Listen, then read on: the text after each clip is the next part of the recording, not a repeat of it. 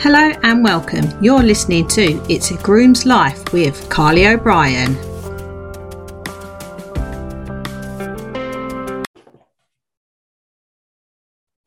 Hello, everyone, and welcome to a new episode of It's a Groom's Life. Today, with me, I have Lila Cansfield, who is um, an equestrian coach. Um, and obviously, she's going to talk a bit more about what she specialises in and what coaching she provides. Can I start with a little bit of a story? Is that all right? Yes, it's probably easier that way. Perfect. Yeah, absolutely.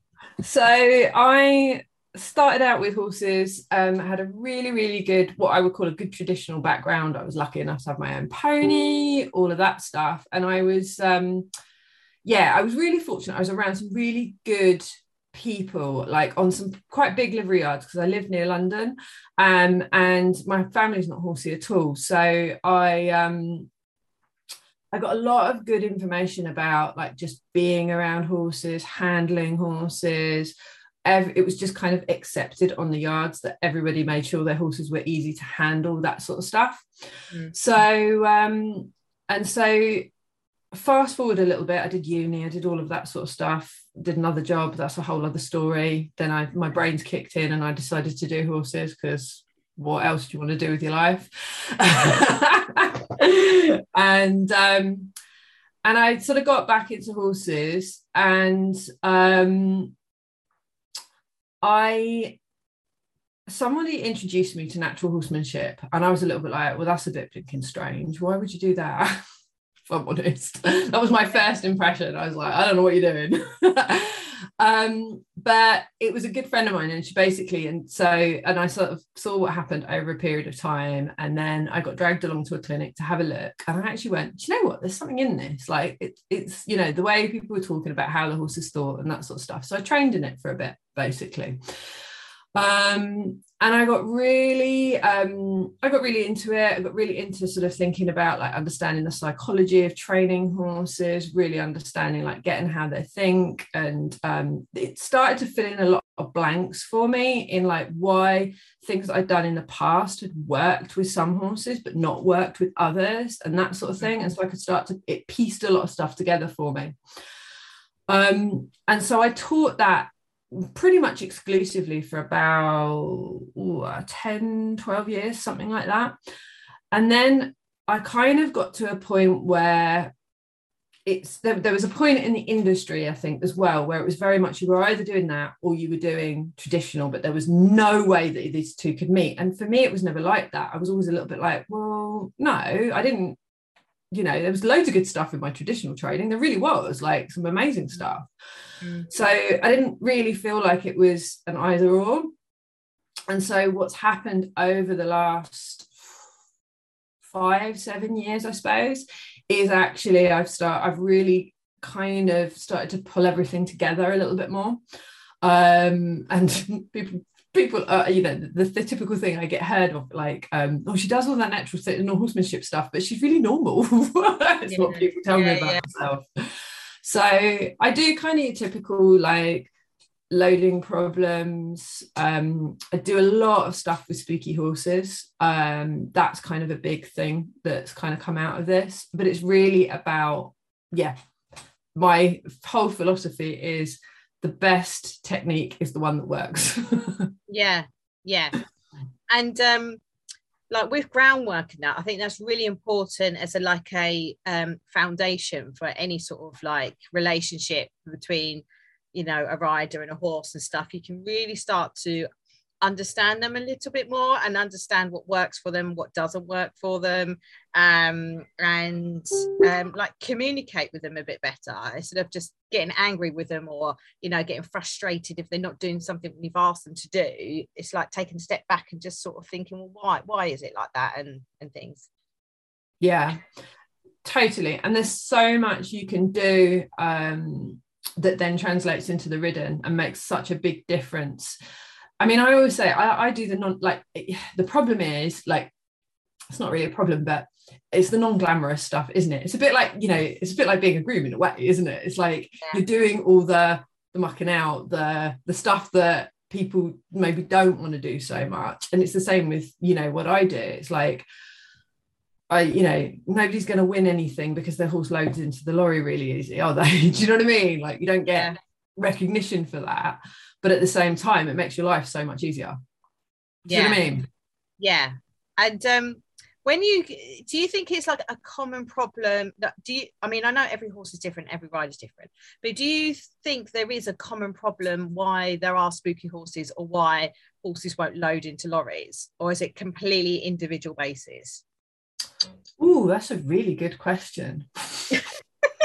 like, how do I answer that? um, so let's take spooky horses for example. Um, I cat I I I tend to categorize it. So I've got like four reasons that horses spook. Yeah. And most horses you'll fit into those four categories. Now you might have more than one going on. Yeah. But you can pretty much boil it down to those four things. And if you've got those four things and you understand the solutions for those four things, then you've got a pretty broad set of techniques that's going to work. It's Mm. probably the same with something like loading as well. I mean, ultimately, most horses load because they're scared, don't load because they're scared. Yeah. Yeah.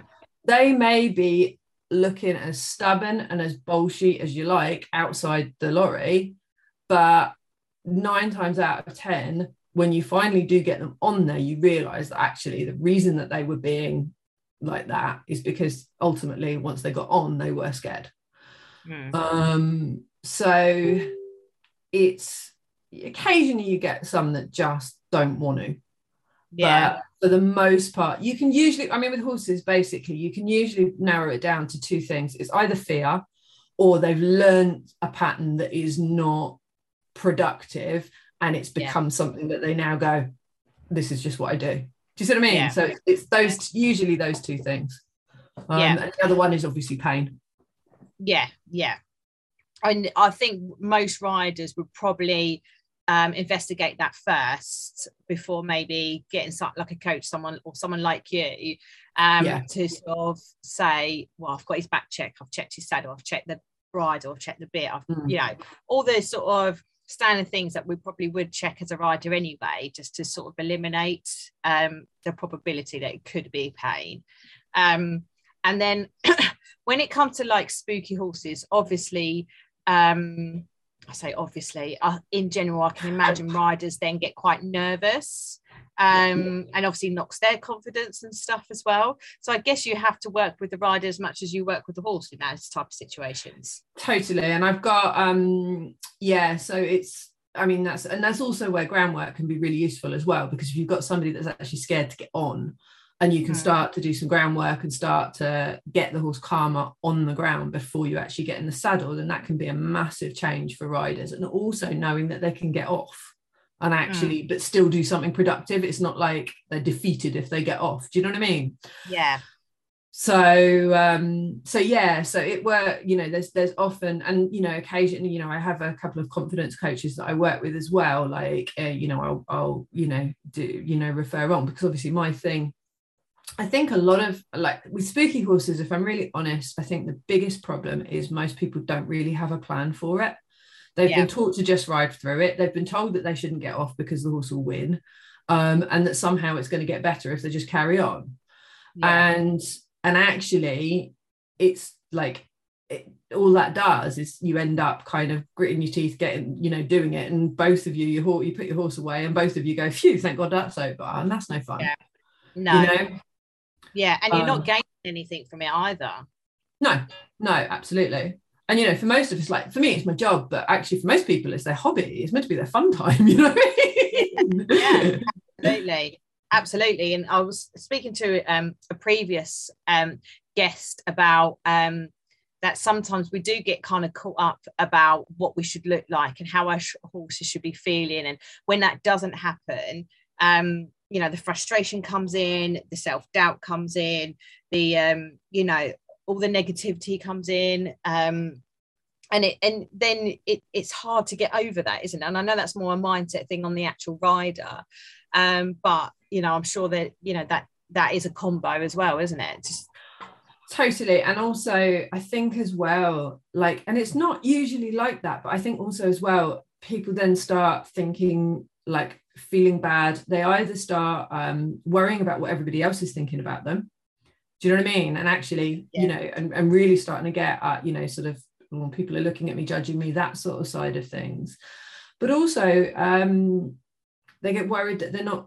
doing well enough for their horse mm. you know um, they're letting the horse down somehow and all of that can kind of spiral into really feeling bad about the whole thing um, you know and and those sorts of problems are actually solvable when you've got a plan to solve them do you know what i mean it's like actually yeah.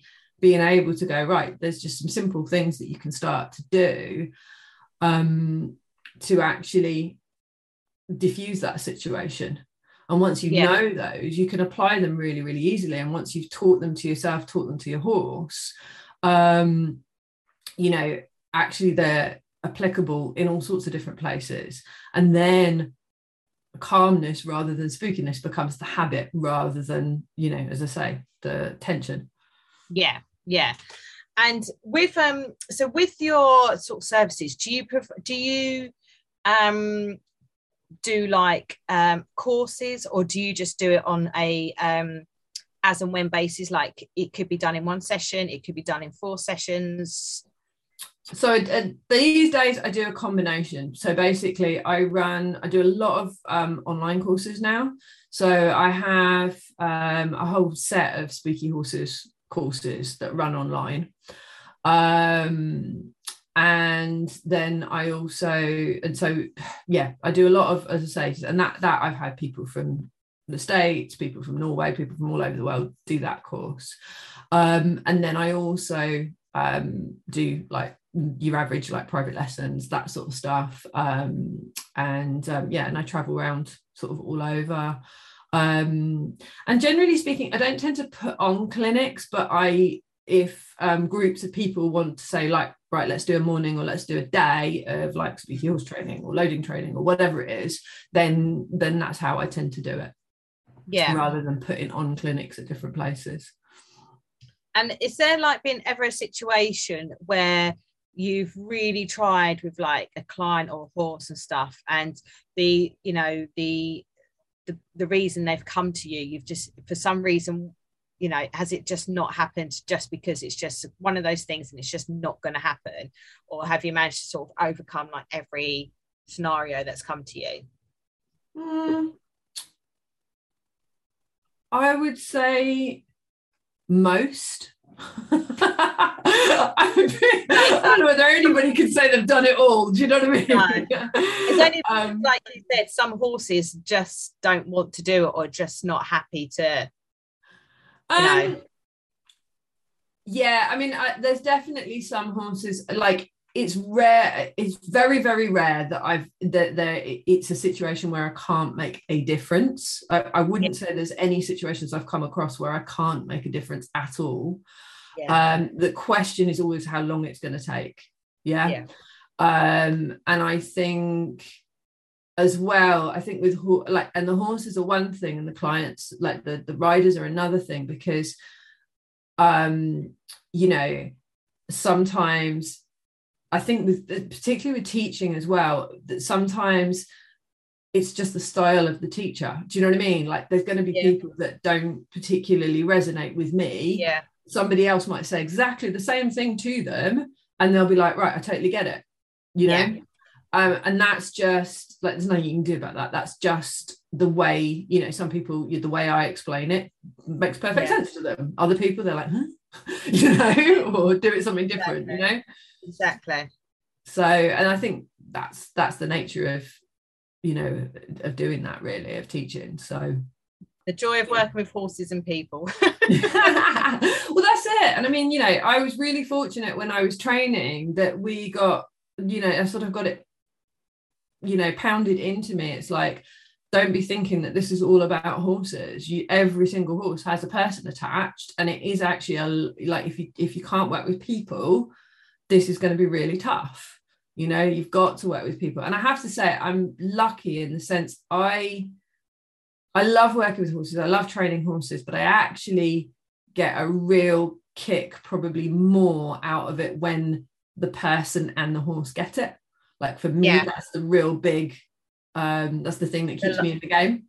the light bulb moment when they Yeah. just realize yeah, yeah and i've i found like because i teach at a local um, charity riding school and Hmm. sometimes i found that i'm like a therapist for like half an hour an hour like Oh yeah. sometimes you're just talking and they just want to talk to they just want to get everything out and sometimes when Yeah. they're just talking to someone that they don't really obviously they know but it's not like someone that's like a family or a friend and they just want to get all their problems away and you'll just like end up being a therapist for half an hour.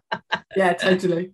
and are there like any like scenarios that you've dealt with that really stick out your mind where that it, for some reason or another it's really been like a proper proud moment or like oh I can't believe we've done that or I'm so do you know what I mean? Is there like any particular moments that you can sort of remember or stories that you go wow that was really good Yeah, the one that um springs to mind. Um, I got I, I got take I got flown, flown out to Spain for a horse. Beautiful, um, big Andalusian uh, stallion that um, they wanted to compete at um, SICAB, which is basically Spanish Horse of the Year show. And um, anyway, um, but the problem was every time they were schooling him, and, and every time go across the diagonal, turn onto the right rein, this horse turned itself inside out. And I mean, when I got there and they showed me what was going on, I was like, it was proper jaw dropper. I was like, oh my god, you know.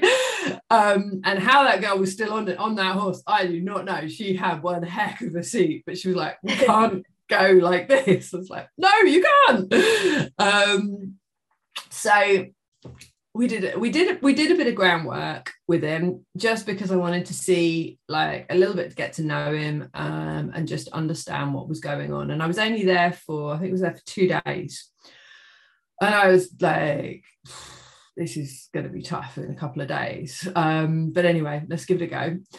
Um, and I um, so yeah, so we had a look at a little bit of groundwork there's a little bit of tension on the right. It's like, mm, it's not quite like I wasn't, nothing was really obviously presenting itself. So I was like, okay, let's ride.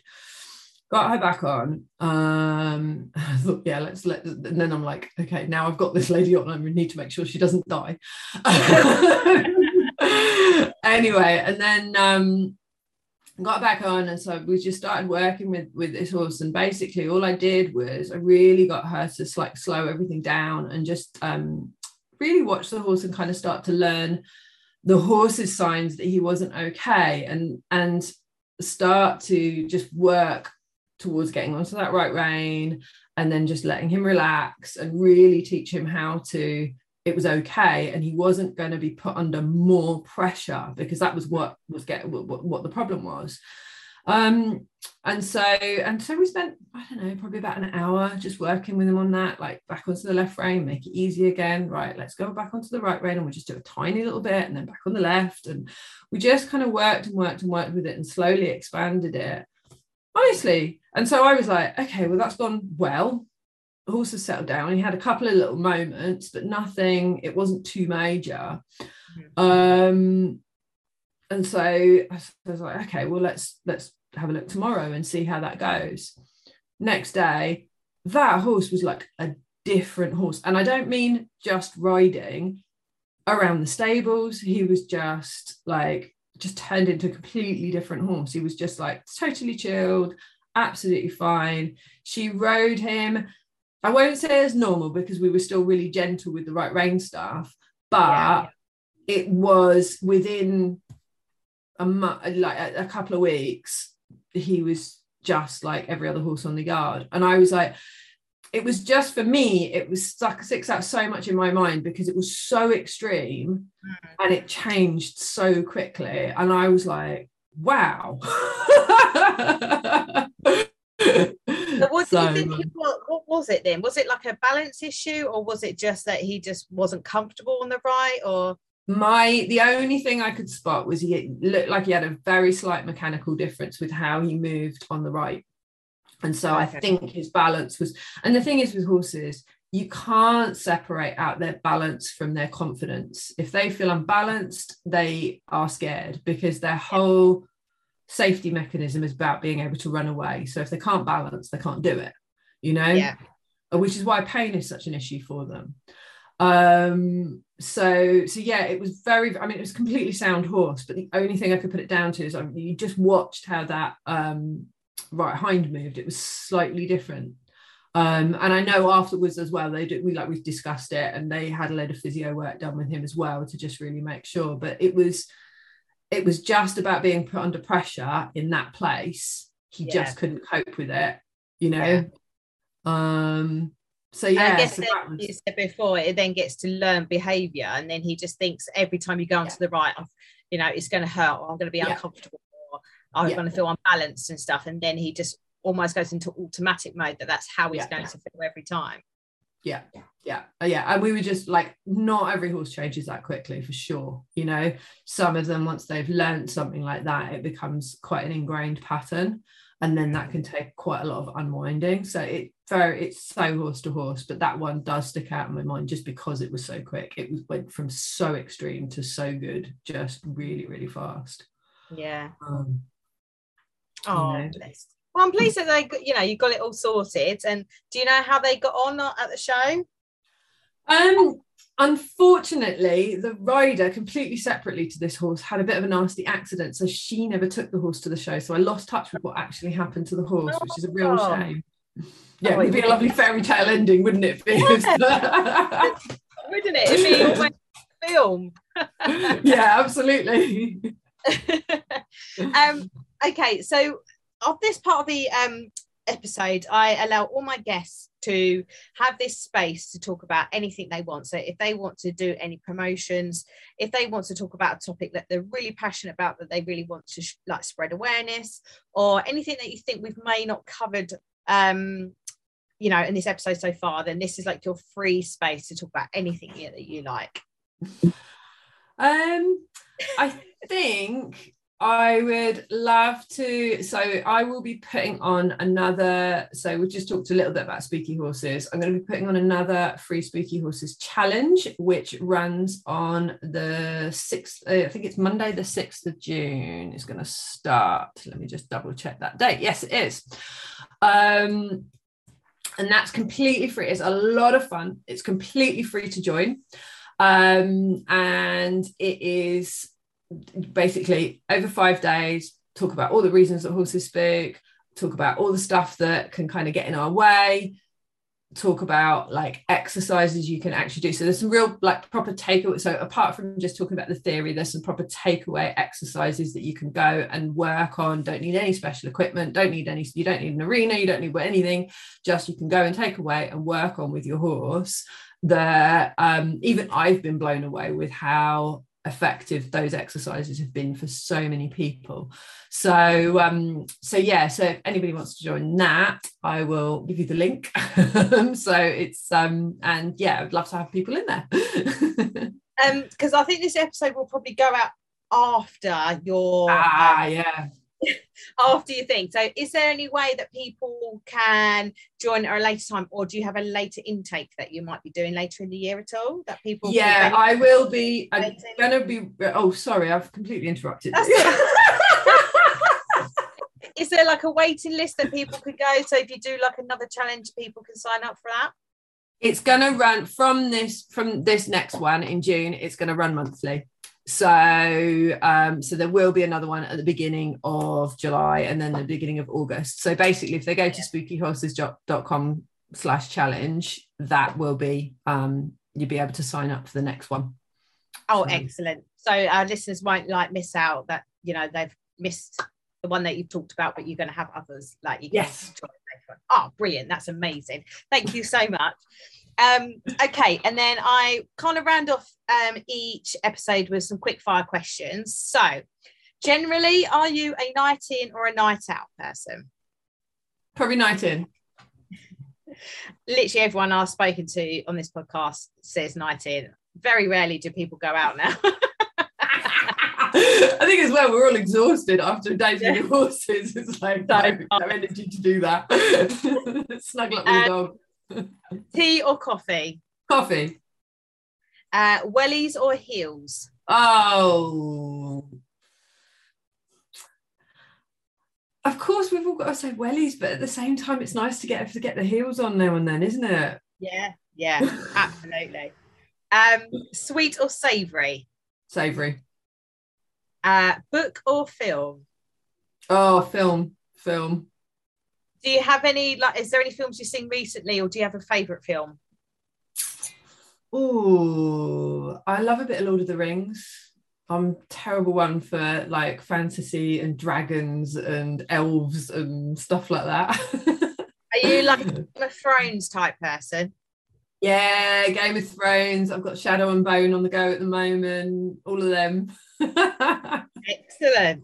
Um, okay, and lastly, where can I know you just mentioned your website before, but where can can you just tell us your website again and any social media handles or um, any any platforms that you're on? So my main website is lilacansfield.com. Um, I'm on Instagram. I'm at Lila Cansfield. Um, if you search Lila Cansfield, basically it's the great advantage of having a name that nobody else has got.